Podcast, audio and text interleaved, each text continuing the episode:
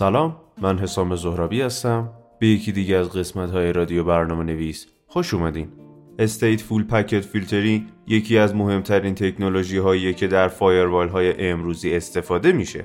به این خاطر اون رو Stateful مینامن که وضعیت سشن‌های موجود که از طریق فایروال برقرار شده رو به خاطر میسپاره. یک مثال برای درک بهتر. فرض کنید ما به یک باغ وحش میریم و بعد از گشت و گذار می‌خوایم از برخی حیوانات عکس بگیریم. اما متوجه میشیم که دوربین رو توی ماشین جا گذاشتیم. در نتیجه مجبور میشیم که به ماشین خودمون برگردیم تا دوربین رو برداریم. اما برای ما سوال میشه که در هنگام بازگشت باید ما مجدد هزینه بلیت ورودی رو بدیم؟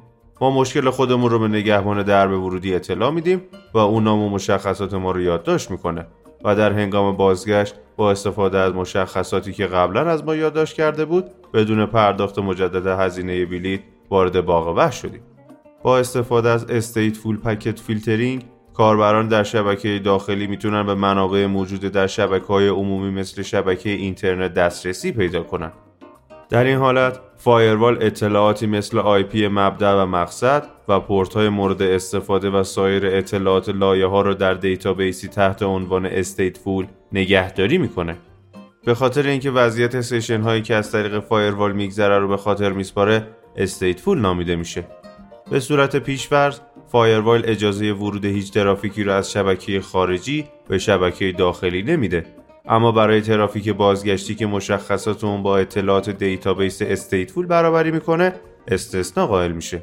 در تعریف دیگه تنها ترافیکی اجازه ورود به شبکه داخلی رو داره که از طریق شبکه داخلی برای اون درخواست شده باشه و به این شکل ترافیک درخواستی کاربران شبکه داخلی به دست اونها میرسه و از سوی دیگه ترافیک های ناخواسته مثل ترافیک های ارسالی توسط مهاجم وارد شبکه داخلی ما نخواهد شد. مزایای Stateful Packet Filtering میتونه به عنوان ابزار اصلی در برابر ترافیک ناخواسته مورد استفاده قرار بگیره، میتونه در روتر یا فایروال ها مورد استفاده قرار بگیره. نسبت به روش استاتیک پکت فیلترینگ یک روش پویا محسوب میشه، میتونه جلوی حملات اسپوفینگ و داس رو بگیره.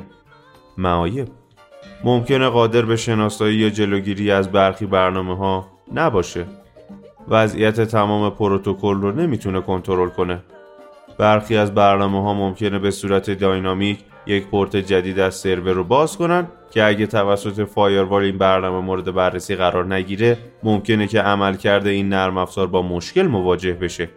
اگه این برنامه توسط فایروال بتونه مورد بررسی قرار بگیره، مشکل به وجود نخواهد اومد. تکنولوژی Stateful به صورت پیش‌فرض از احراز هویت کاربران پشتیبانی نمی‌کنه. خیلی ممنونم که توی یکی دیگه از قسمت‌های رادیو برنامه نویس با ما همراه بودین.